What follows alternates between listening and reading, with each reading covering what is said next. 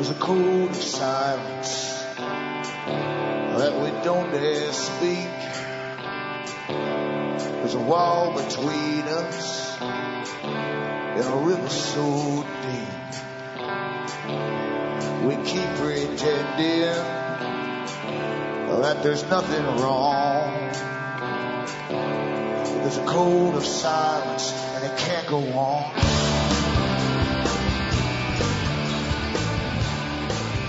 Hi folks, I'm Alan and this is Cutting Through the Matrix on the 17th of February 2012. For newcomers, go into cuttingthroughthematrix.com and make use of the thousand, over a thousand audios there for free download where I try and bring the big picture together for you. So many parts of the puzzle. Show you the big system you're living through, which is called the New World Order, the New Order of Things, the Great Transition, a whole bunch of names for the same thing. And uh, basically, I go through the histories of the groups that came together to form uh, the main organization that runs the world uh, over 100 years ago and how they eventually changed their names uh, two or three times, and now it's called the CFR, Council on Foreign Relations, are across the whole planet with members inside every government. All presidents, prime ministers are members of it, have been for, for about 100 years. And uh, their main uh, grandparent basically is the Royal Institute of International Affairs. A world to be run by experts uh, and money boys and not by the peasantry, you see. Simple as that. That's basically all it is and a planned society. Uh, the, the, good shepherds only need so many sheep, so in a post-industrial society, why have so many floundering all over the place with not much to eat? And so the idea is depopulation, planned society for a utopian future for the elite themselves, with the use of science, of course, to bring in better slaves from the future. In the meantime, we have to go through the depressions, the wars, finish off the, the wars for them for across the world, so they have a global system, a global government system, they call it governmental system or governance, and eventually to, to bring in the new clones basically. That's, that's how it's going to be. And we see the start of it all over the place. It's in so many different articles across the planet. You just put them together for yourselves. They don't believe in keeping uh, unemployed peasantry around. Human nature hasn't changed. Human nature hasn't changed. It's just as wicked as it was in the Middle Ages for those who rule. That's their nature. They're psychopathic.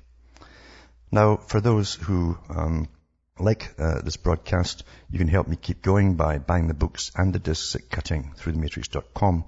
And from the US to Canada, you can still use a personal check to order. Uh, you can send cash. Uh, you can use an international postal money order from the post office. Um, and uh, PayPal again as well. You'll find out how to do it at cuttingthroughthematrix.com webpage. And across the world, Western Union, MoneyGram, and PayPal once again. Remember, straight donations are really, really welcome. And what I do is try, as I say, to, to, to really not just influence people to do something, at least for themselves. Because really, all you can be sure of in this life is to try, even then it's kind of hard, but you've got to be sure of yourself and how you do things for yourself. Never mind other people or the groups or their opinions, they're all given to them. What will you do? And to teach you to, to use your own common sense. We shouldn't have to ask people what to do, you understand.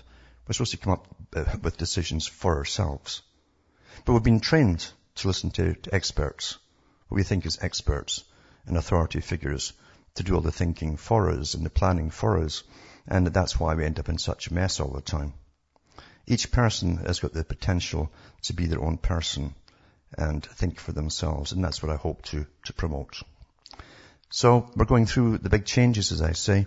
And um, it's going to be awfully, awfully hard now, very tough because it's a world decision to bring us into austerity. Austerity pretty well means simplicity or poverty for those who don't understand it. Because the first world countries have had uh, their bit of time allocated to them according to the, the elites who have so many think tanks publishing this stuff and that you can't even keep up with them. There's thousands of think tanks out there and foundations all funding this whole new world order into simplicity. And the third world countries now are getting our money given to them as we go into austerity and pretty well near bankruptcy uh, through the old, the old idea of redistribution of wealth from Karl Marx. Because the bankers created Karl Marx, you see. Uh, they're on both sides. Back with more of this.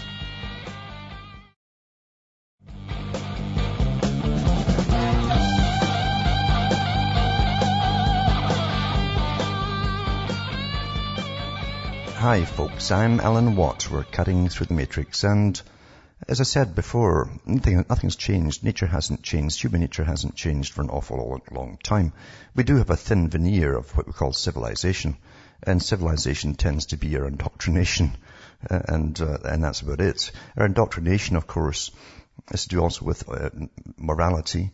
And morality is plastic uh, when we don't have a natural morality left anymore. Uh, and once it's plastic, you can twist it in any direction you want it to go. And that's what the elite, of course, do. That's what the neuroscientists are all about and those who control the media and control the school systems and control all your entertainment. Your entertainment industry is a big part, a very, very big part. In fact, maybe the most important part of altering morality in all kinds and shapes and ways and so on. So everyone's got an agenda and big power and big money always runs behind it. And uh, sometimes we sniff onto something. Most folk have got an idea that the world is totally corrupt, but it's always been corrupt. Just in the past, they put on better shows at the top in politics and could hide it better. Now there's so much of it, they can't even hide it. But um, I mentioned an article a, a, few weeks ago to do with uh, Lord Mandelson of Britain and uh, and Lord Rothschilds. Apparently, they had a cover story how they were taken off to Russia. To, this went over there to get uh, whipped, apparently, in some kind of sauna uh, situation um, by some 25-year-old. That was the excuse for taking along Mr. Mandelson, who was a trade uh, minister, basically, for Britain. It may even been, been for the European Union and he could really sinkhole uh, investments or push investments. And of course, Rothschild sued the newspapers that tried to come out with the story. However, Lord Rothschild went to court and he lost. And it says, um, uh, it, it, says here, uh, according to the High Court, Nathaniel Rothschild, the scion of the banking dynasty and friend of seemingly everyone in the spheres of finance, business, and politics, is indeed puppet master to the Baron of Hartlepool and Foy, which is Mr. Mandelson. The banker and Bullingdon boy, uh, Bullingdon Club actually is one of these snobby, snobby clubs where these rich little uh, characters uh, get absolutely sozzled drunk and smash all their furniture and stuff like that, you know. Anyway, had lost this libel case against the Daily Mail, which he sued for substantial damages over his account of his and Mr. Mandelson's extraordinary trip to Russia in January 2005. Mr. Rothschild claimed he was subjected to sustained and unjustified attacks in the May 2010 article, which portrayed him as a puppet master dangling his friend Lord Mandelson in front of the Russian oligarch Oleg Deripaska to ease the passage of uh, colossal business deals. Messrs. Rothschild and Mandelson's Russian trip would certainly have made entertaining viewing, but maybe not for the Thunderbird fans. Uh, nobody needed re- rescuing, that's for certain. So, anyway, it says it began with Mr. Rothschild's private jet from the World Economic Forum in Davos to Moscow, that's where they took it from, where they met Mr. Deripaska, the aluminum plant's manager who became the richest oligarch of them all, and continued on Mr. Deripaska's private jet to his chalet in Siberia, where they beat jet lag. They were whipped with birch leaves before plunging themselves into icy waters, a traditional Siberian banya. Uh, less salacious, but seemingly more sordid, was an earlier dinner at Cantinetta and Antinonori, a, fashion, a fashionable Tuscan restaurant in Moscow, where Mr. Deripaska, uh, the meal had claimed, was dining with executives from the U.S. aluminum giant Alcoa negotiating a 250 million pound deal to buy two of Mr. Deripaska's aluminum plants, at which a stumbling block was an economic union import tariff on Russian aluminum. Enter Lord uh, Mandelson, then a lowly minister, but at the time the EU Trade Commissioner. That's not just a lowly uh, position. The deal is done, uh, costing several hundred British jobs, and the tariffs come down. See how they work it? The utter corruption, folks. Utter, utter corruption. But this is their normal business practice. Mr. Rothschild claimed the trip was purely recreational, order to get whipped with a wee boy, and associated newspapers had to admit during litigation that couldn't be sure that Mr. Mandelson had joined Mr. Deripaska at dinner or whether aluminium tariffs were discussed, and in fact the deal had been struck before Mr. Mandelson and Mr. Rothschild arrived in Moscow, but for Mr. Justice Tugendhat, the recreation it was not. So so far as Lord Mandelson was concerned, the benefit was the trip and the hospitality itself. So far as Mr. Deripaska was concerned, it was a relationship with the EU Trade Commissioner, he said in his ruling. Uh, and that was Mr. Mandelson, in other words, the, the, EU Trade Commissioner. The judge rejected the notion that Mr. Rothschild and Mandelson had flown out as friends, not as business associates, and said Mr. Rothschild's behaviour had in part been inappropriate. That's what they get at the top. They, oh dear, that's inappropriate behaviour. You'd be slammed and hanging in chains. That conduct foreseeably brought Mr. Lord Mandelson's public office and personal integrity into disrepute, the judge said. So it goes on and on and on. But I'll, I'll put it up tonight for you to read for those who care. But this is standard, standard uh, kind of. It doesn't matter how many British jobs or anybody else's jobs get lost for them to make a trade deal with their buddies. It happens all the time. What do you think free trade's all about? Hmm? What do you think free trade's all about? Australia's getting wiped clean right now. They haven't had it yet. They're, they're seeing the, the, effects of it now. And uh, Britain's had it, Australia, uh, uh, uh Canada's had it, the US has had it, and we're all noticing that only select people get to do free trade. And it's the big boys, of course. You can't do it as a wee, wee character yourself. And this article here too is to do with, it ties in with uh, what was planned again a hundred odd years ago, actually more than a hundred years ago, because you see, when Marxism came up, uh, and uh, reared its ugly head, of course, financed again by the same bankers who always run both sides, the capitalism and communism, the dialectic process, you see. And through the battling, they end up having, uh, through governments, different kind of compromises until they've got things on the table to change society. And then they compromise more and have more arguments and compromise more until you end up with all the old destroyed. That's the plan, you see and they end up in charge. But of course, nothing's changed more than really sexual morality through the sexual revolution. Remember, we're dealing here with the, the true revolutionists, not the ones who just have battles and stuff, but um, they have they have uh, revolutions in society. These are the biggest ones to change society. Remember too that Marx wanted the family unit destroyed. So did uh, Freud. Freud, that was one of his biggest things, wanted the family destroyed. He said it was a problem of all ills for everyone. And um, it's been rampant ever since.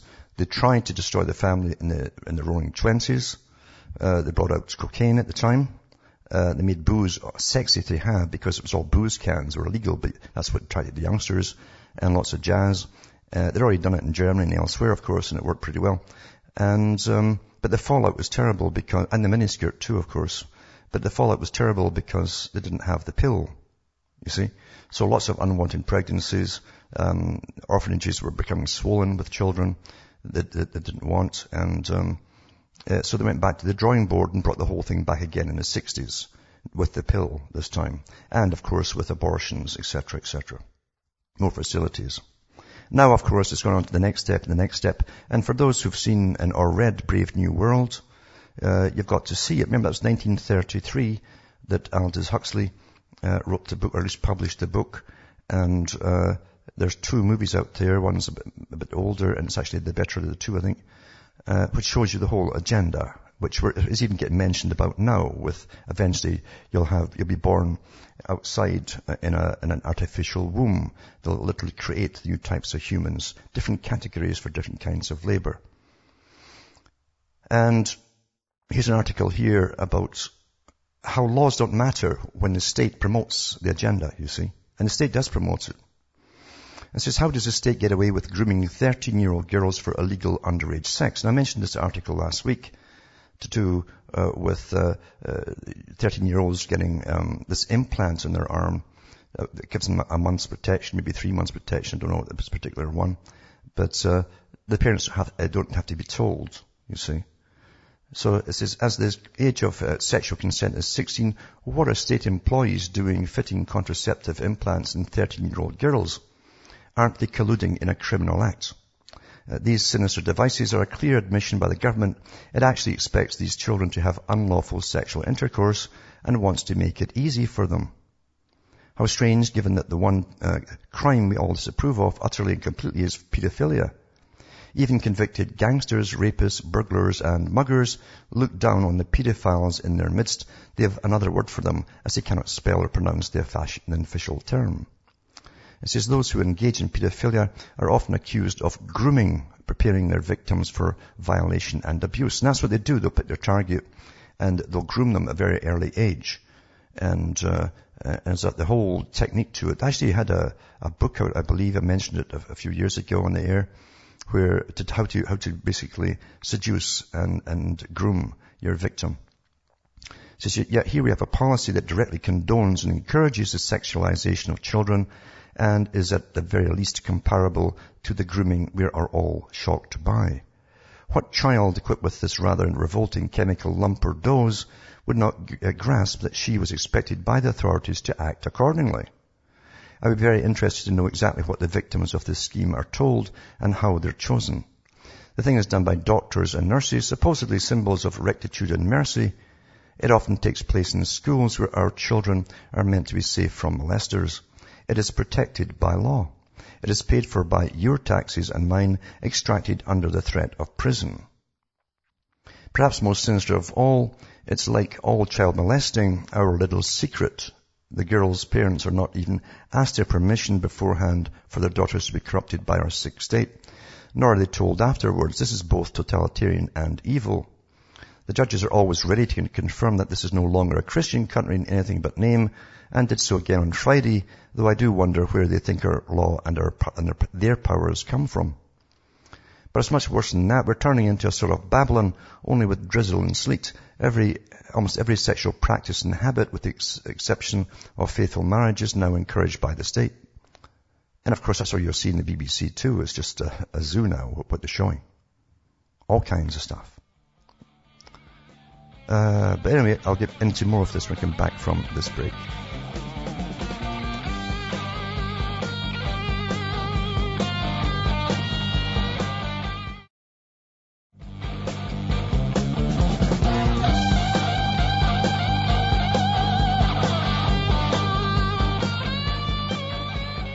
Hi folks, I'm back. We're cutting through the matrix, talking about how the state gives you your morals and the new morals, etc. And remember what they said too a long time ago. Uh, Huxley and others said it too. Wells said it. Uh, all the, the left-wing Fab- Fab- uh, Fabian socialists said it too. And left-wing doesn't mean working man, by the way. It means multimillionaires at the top and of course they want the planned society. But they all said the same thing uh, that that they would uh, completely alter that, and get rid of eventually the idea of marriage and so on, and even de- destroy uh, natural relations between men and women ultimately as well. And this is only part of it too. So it says here that it's much, it's much worse than that, much worse than that. We're turning into sort of Babylon only with drizzle and sleet. It says almost every sexual practice and habit, with the single exception of faithful marriage, is now encouraged by the state. They had a series out in Britain too. Uh, I, I, I, heard, I never seen it, I never watched TV, and um, it was to do with um, it was a homosexual, I don't know if it was a comedy or what, but anyway, they're, they're really pushing that too. And one, one of the series, they had a, a guy having sex supposedly with another 15 year old boy. And this is, this is all from the top. This is encouraged from the top down, you see, to give new society. It says, first the state poisons young minds with so-called sex education, which is now unleashed in primary schools. Then when the poor things act on what they've been told, doctors push chemical anti-baby capsules under their skin. I believe this sort of thing is known as harm reduction. It all depends what you mean by harm. Having privatized the telephones, electricity and railways, we have nationalized pedophilia. And it says, so, so, so there you go. That's really what they're doing. It's always the same agenda. It's always the same agenda. And it's, it's a very, very old agenda and it's working awfully well. And what you've got now too is a whole outbreak of these things happening in schools. Elementary school teacher 39 jailed for 40 years for her affair with boy of 14. There's lots of these ones now with the, the, the women having sex with young boys. And it says, um, Shannon Alicia Schmieder was 38 when she was arrested for having an affair with a boy of 14. She's been sentenced to 40 years. And uh, an elementary school teacher has been jailed 40 years for having sex with a 14-year-old student. Shannon Alicia Schmieder was told she will have to serve 20 years, by far the toughest sentence ever handed out by U.S. court, to an educator accused of underage sex. Legal experts said the, the jail term was the same time for manslaughter and other serious crimes. The 39-year-old knew the boy since he was born and was at one stage like a mother figure to him. That's how they groom them. Uh, males will do the same thing, uh, often in, in, the same family or a relative or even a neighbor, and they'll groom them for years. His mother said she was a close family friend, got in the same church together, etc. Children were friends, families were friends. We did everything together. It's impossible to describe how we felt to find this was going on. That's standard. They get right into the family and they go everywhere together, whether it's male or female. The victim's parents noticed a change in the relationship between the then 13-year-old son and Schmieder, saying she was acting more like a friend than a parental figure. And then, of course, they looked into the boy's Facebook, believe it or not, and then they realized something was wrong. Now, there's a lot of this coming out in the news today because I think they're going to change the laws and allow it. That's why I think a lot of these articles are coming out now. And there's a whole bunch of ones in the States I haven't mentioned tonight. And um, the fact that the article was almost promoting it. And judges in the States are saying, well, there's no real victim here and letting them go or, or giving them suspended sentence or probation, something like that. And it's all women that are doing this. So I think they're going to change the laws and that's the reason these articles are actually coming out uh, now. Because uh, we're so screwed up as a society and they totally want to destroy all that was to bring in all that wasn't but will be. and that's how they do it, you see. Um, there's also this article here, and it's called Anger at Pools School Suicide Lessons for Children. See, you've got to understand too, uh, I mentioned articles, we tie them all together. So you must be able to get above all them all and look down and start tying things together. We're a global society. We have the same foundations pushing the same uh, social agendas across the planet. All, all kinds of social agendas, but all the same ones, everywhere. And uh, Holland, for instance, now is they've got their suicide vans coming around, and it's really um, death uh, vans because if your GP won't kill you, and things you've got some maybe a few years to even live yet, the state's deciding through ethical uh, panels, which is basically eugenics panels, and they'll they'll weigh up your value to society or the cost to the system to keep going and then they'll just decide to kill you. And, and so if the GP won't do it, they send a van round and bump, that's it, gone, you're gone. And that's to be copied across the world. This is, and I've always said that you cannot put this kind of uh, serious problem into the hands of the state. The state has been after this power for an awful long time. Anyway, here's the state again at a school in England.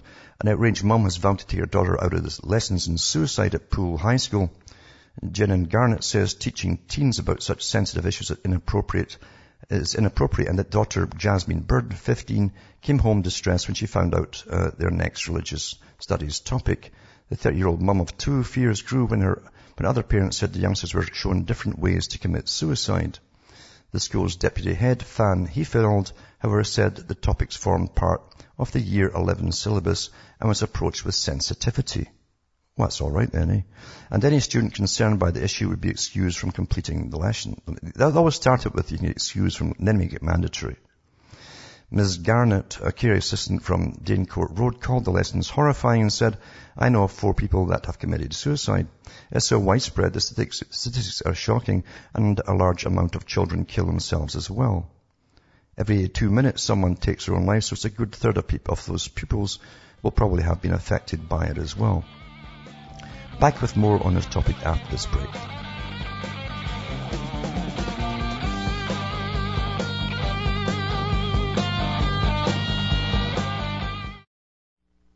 You're listening to the Republic Broadcasting Network because you can handle the truth.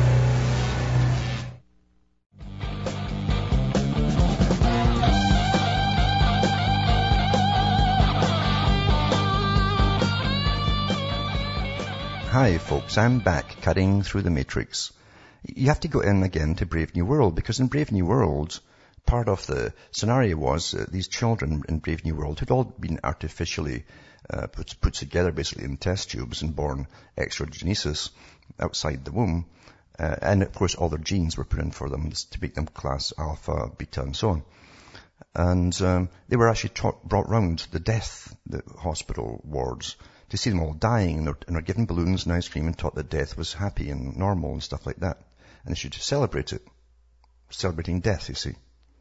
This is all part of it. And, and Aldous Huxley uh, didn't make this stuff up. He was at world meetings long before 1933 on this very topic. This whole society we're living through now was decided all that time ago by people who are dead now, but they've got people taking over, of course, for them and the foundations working towards this global society of hell. And it says, anyway, any student who is concerned by the issues will receive full support from their house officer and will be excused from completing these lessons of the unit. However, as these elements form part of the ex- examination at the end of year 11, we have a response, this is double speak, we have a responsibility to our students to ensure the full syllabus is covered. Why not drop it from the syllabus? Why is this so important? And the, the, the people all watched part of the 15 rated film, A Short Stay in Switzerland, which follows a woman seeking to end her life at a Swiss clinic. And uh, you understand, children are very, very unsure themselves, especially growing up in a society that seems chaotic, which is terribly chaotic now. And very few of them have double parents, man and woman. And if they have, they have it's generally another natural father or, or whatever. And um, so some of them are single parent families. They're brought up with television, uh, school, of course, and they also get all their information from the internet and they don't know who they are, where they're going in life. Is there a life for them? Because the, the economy stinks, of course. It's purposely made to stink. Interesting to bring it all at the same time when we're in depression, Great Depression. It's going to be here forever. There's, no coincidence when you really, really tie it up. Remember in Holland, as I say, where they're bringing around these death vans, uh, they can, they're going for the mentally ill too. And people who, who are any, any age, teenagers too, who just say, I'm, I'm, I'm depressed. I don't want to live. Lots of young children will think that at one period in their time, but you don't help them to kill themselves. They, they pass over it. They get through it. So you can see where, where all this is supposed to go and meant to go. And on the other end of the spectrum too, you're seeing the fallout of the degeneration of society that was hoisted on the people, uh, foisted them since about the 1960s, actually before that, but really pushed up when the sexual revolution came. And everyone's pretty well sick now. They don't know what normalcy is anymore. Normalcy is whatever's dictated by the state at the time. Furious mothers lash out over a sordid mail strip show organized to raise money for a primary school. And it says shop mothers for today slammed the primary school after organize a sort of performance by oiled up male strippers for a fundraising event. They probably copied it from that awful movie I think they put out. I never saw that either, except all the promos had all over the place. More than 100 women watched performances by All the Way J and Tommy Love from the dance group Dream Men to benefit Clavering Primary School in Essex earlier this month. So it's, there's no lack of women going to attend it, you understand. Two mothers said, all with children, eh? Two mothers said they would be pulling their children out of school after expressing disgust over the vile ladies' night organized to raise the funds. The 32-year-old former bar manager said, I couldn't believe it when they used a male stripper night to raise the money for a primary school. That's children 5 to 12. The parents who organized it are sordid, sordid disgusting people. Well, you're right, they're, they're degenerate. We try to teach our children about healthy eating, but what about morals? I don't want my children using computer, computers funded by such, such a disgusting event. Probably the people who went to see it? The woman who organized it, her husband, at least, and it's really odd for a place like Britain, who've been henpecked forever, especially from television. Every guy's an idiot in comedies. The husband stopped her from going to, to see it. He put his foot down. So good for him. It says in another performance all the way, G covered his body in glow-in-the-dark paint before gyrating to the baying crowd, and apparently shoved his genitals in a woman's face. Well, that's a good way to get herpes. I hope you enjoyed your night. Anyway, that's the degeneration of society that's pushed through television and, and through their uh, the daily serials that they watch and everything else, and it's supposed to be the new normal, you see. And we're so, we're so, we're so liberated now, and we're so mature, we can handle this stuff, can't we? Yeah, we can really handle it, can't we? Yeah. Yeah. Disgusting. Now I mentioned two, uh, over the last few days about the big, big foundations and one of them that was in with everybody uh, else, of course with Carnegie Foundation, Rockefeller Foundation, all the rest of them, was the, the Hewlett Foundation. I'll put a link up tonight to Global Development and Population Program. Their program is about depopulation for those who don't quite get it yet. And uh, they have uh, abortion clinics all over the planet and their, function is to go into the more poor areas and get rid of unwanted children that might come up in the future uh, from the Dana Schmidt Hewlett Foundation. But they've got such money going through them, you wouldn't believe it. It's scary how much cash is, is goes through these foundations. Trillions of dollars actually go through them all. And that's what really runs the world. The big foundations were to run the world according to the Royal Institute of International Affairs, while the people below would, would believe they were given a form of democracy. We've had that for a hundred years now. These foundations. Every agenda you can imagine, social agenda, has been accomplished through the foundations. And there are armies and armies and armies of non-governmental organizations. We don't elect, any of them in. They're not responsible to answering to us. Because government will not put any laws through to stop them. Because they have their own members in government. There's only one agenda. Now, here's an article from about a, a year or two ago. It's called The American Dream. And you got to understand that every group of, of, shows that you listen to is managed by somebody. It says, wouldn't it be great if a Republican presidential candidate could just uh, buy the support of just about every major conservative talk show host in America? Now you can, you can convert that to, or invert that to, uh, to the liberals. It doesn't make any difference says, well, it may not be as far-fetched as you may think. Clear Channel owns more radio stations, 850, than anyone else in the US. They also own Premier Radio Networks, the company that syndicates the radio shows of Rush Limbaugh, Sean Hannity, and Glenn Beck, amongst others. Needless to say, Clear Channel basically owns conservative talk radio in the US. And of course, they, might even own it in, in, the Liberal as well. So who owns Clear Channel? Well, it turns out that Bain Capital is one of the primary owners of Clear Channel.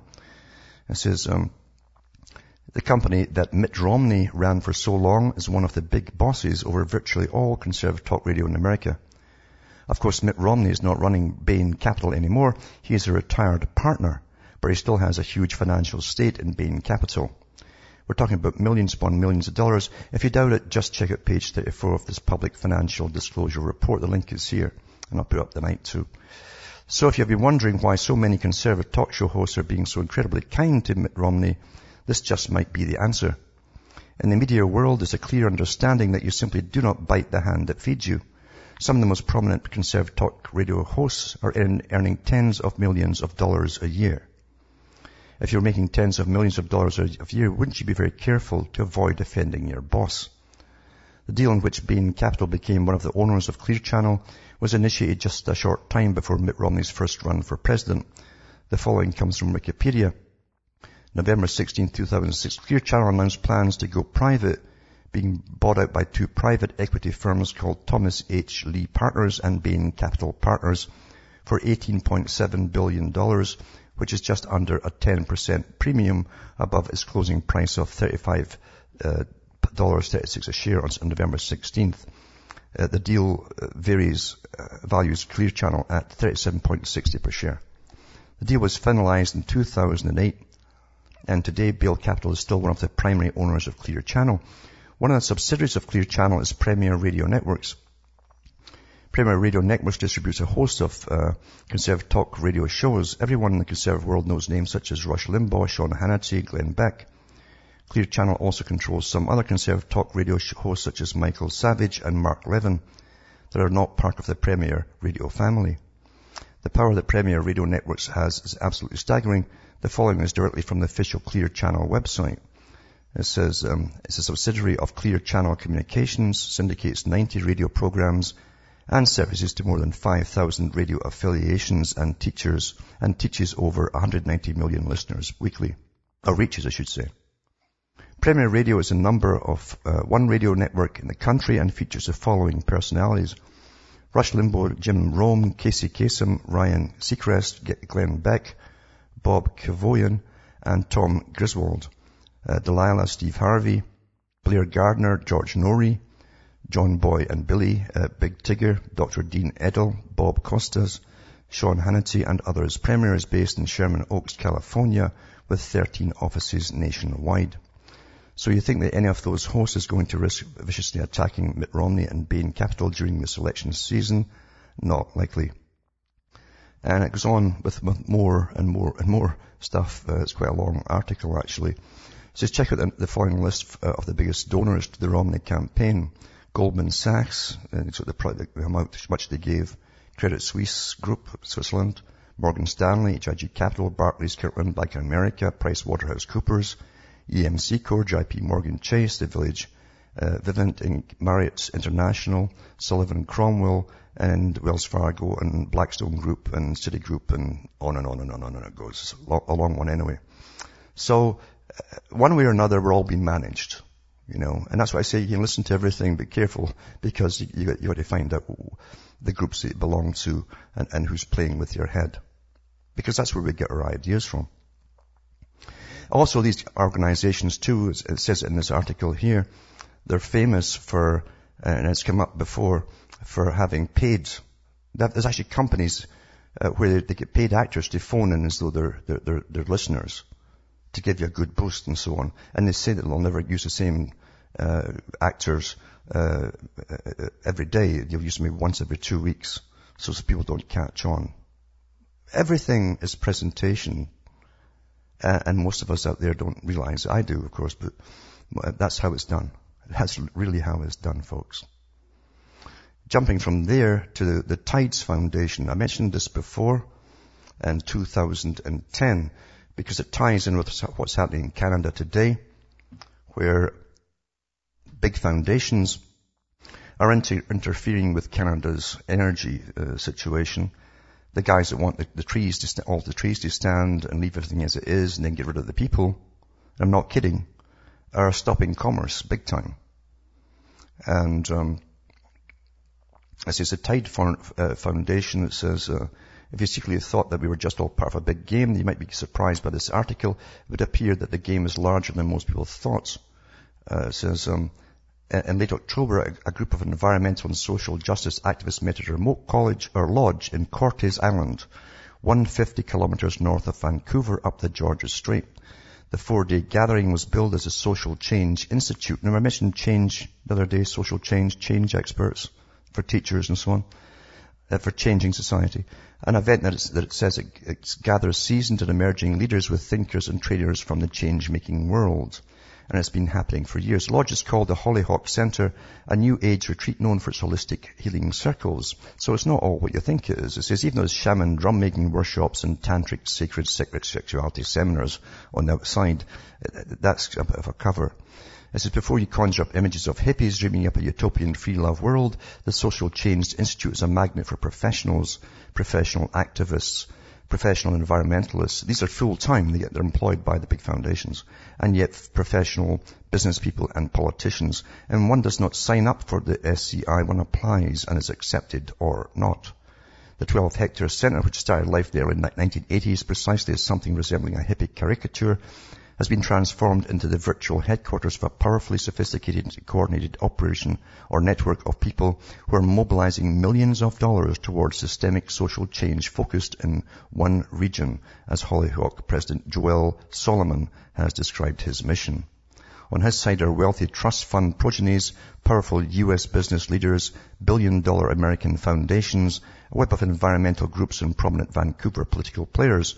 The region under focus for systemic change is Western Canada and the funding is frequently foreign.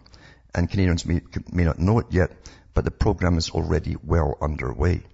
In the promotional video praising the Institute's work, one attendee notes, I think we're starting to see ourselves as parts of a whole rather than as separate spe- uh, pieces, he says. Pieces, not species, but pieces. And that coordination, cooperation and collective power is precisely the point of the Social Change Institute. And not just the Institute, it's the point of all the efforts of Mr. Solomon and that this brilliantly coordinated into a breathtakingly enterprising strategy. Mr. Solomon is the Vice Chair of Tides Canada and Director, former, former Chairman of Tides American Board. He's a major reason Tides has been pumping money into environmental and social activist groups that have been fighting fish farms in British Columbia, the oil sands in Alberta, logging in the boreal forest, and dozens of other anti-industrial campaigns. They want to bring us down to, not themselves, mind you, but everybody else down to uh, this austerity thing where you're wearing grass skirts, like I mentioned last night, and, you know, thorn shoes. More, uh, it says most any prominent green group you might think of has probably been on Tides list of recipients. Tides also provides charitable assistance to the Tyee. Its website shows a, a National Democratic Party friendly online magazine.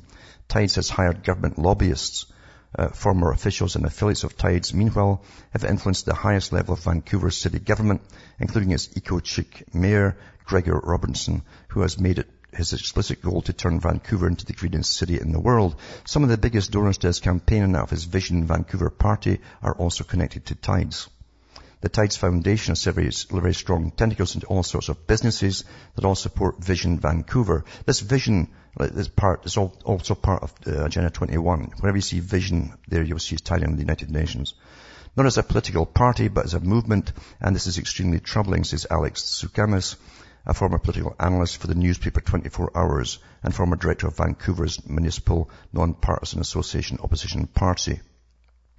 He says, and Joe Solomon is the green father, if you will, behind the social engineering movement. But then you have to go down further to find out more about Mr. Solomon. And, um, and, and, and, on the way too, you'll find out all the kind of, they're like a laundering organization, like all these foundations are. Uh, sometimes $700 million are, are, you know, given away, that kind of stuff. It says they've given away money in the US and Canada since 2000, uh, year 2000. It's come from esteemed American foundations such as the Pew Charitable Trust, Rockefeller Brothers Fund, the Gordon Betty Moore Foundation, and others controlling billions of dollars between them and the recipient who eventually got the cash. Uh, they're into Ducks Unlimited, to more hardcore anti-industry groups like Corporate Ethics International, an organization that this year launched the Rethink Alberta boycott against the province's tourism industry to protect the oil sands. They don't want any of us walking anywhere either in forests, etc. But would you hear the history of Mr. Solomon and who he married? Back with more after this break.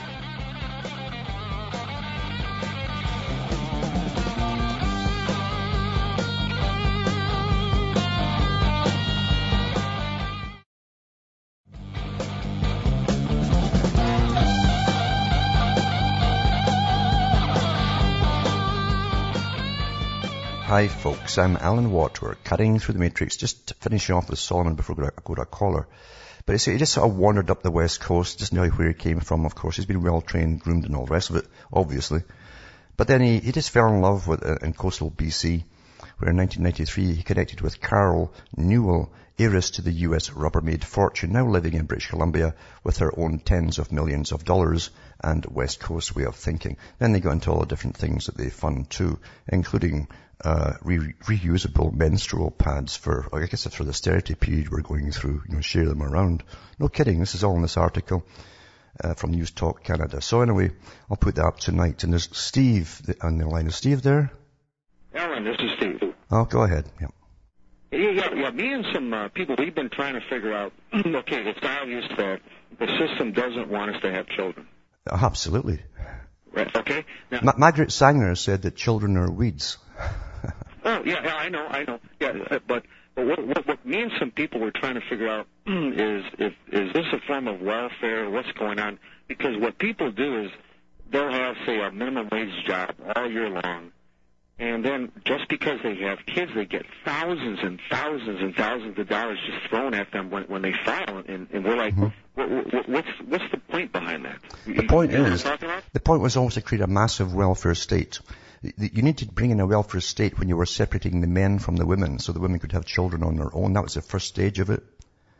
And so they didn't need men anymore. It's, oh yeah, okay, we can have as many children as we want. And now they're taking that away from them now. You understand?